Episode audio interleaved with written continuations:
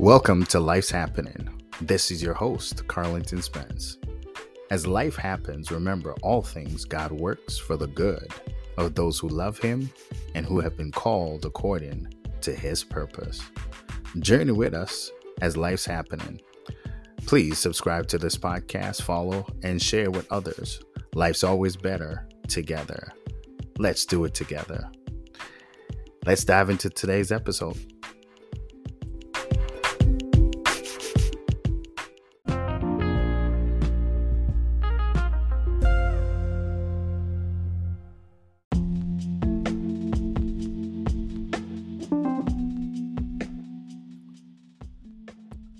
Welcome back to Life's Happening Devotional with Carlington Spence. Um, just want to say thank you to everyone who's been listening and giving your feedback, and also just for your support. We do appreciate that. Today, we want to talk about um, being preserved. Being preserved. One of our favorite Psalm, Psalm 121. We're going to look at verse 7. Today, we're reading from the King James Version. Here begins the reading of God's holy word. The Lord shall preserve thee from all evil, he shall preserve thy soul. So far, the scriptures. To preserve something is to keep it from harm, injury, or destruction. Preserving or preservation is keeping something safe from being damaged, lost, destroyed, or ruined. In this psalm, the writer says, The Lord, David says, The Lord shall preserve thee from all evil. Not some, but all evil. It doesn't matter what it is. You know, we go through different things. He will preserve us from all evil. That should give us some confidence that no matter what we face, no matter what we go through, the Lord will protect us and preserve us. It is reassuring to me to know that the Lord preserves. He preserves us. He keeps us from all evil. Not some, but all.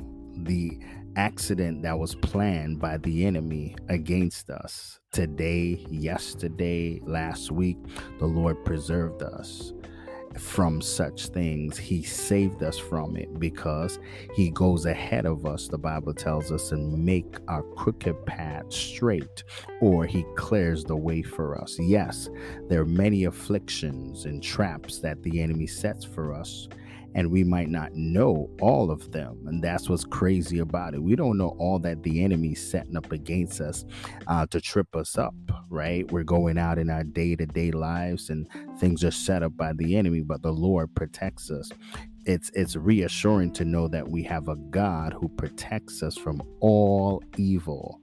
He is not slack. The Bible tells us concerning his promises, he will take care of us just like he said he would.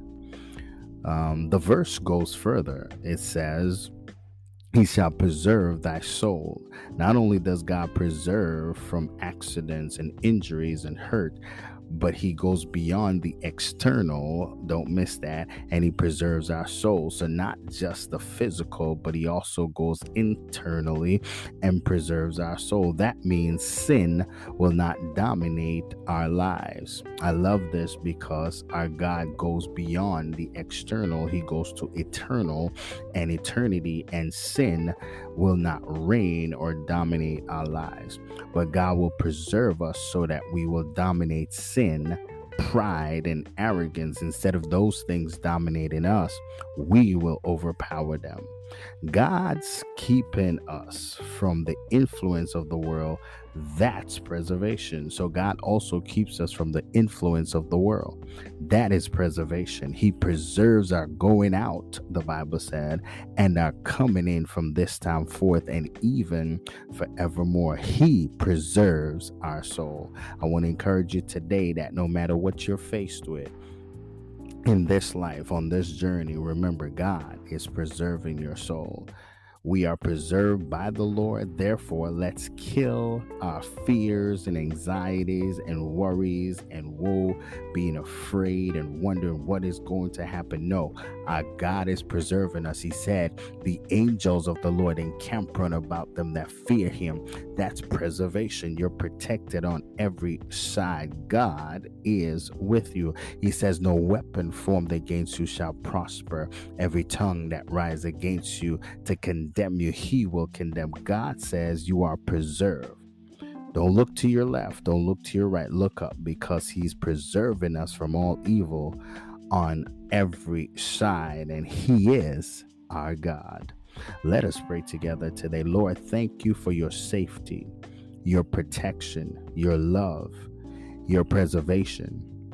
I release all fears and doubts and put them and put my trust in you with confidence that I am preserved from all evil in Jesus' name.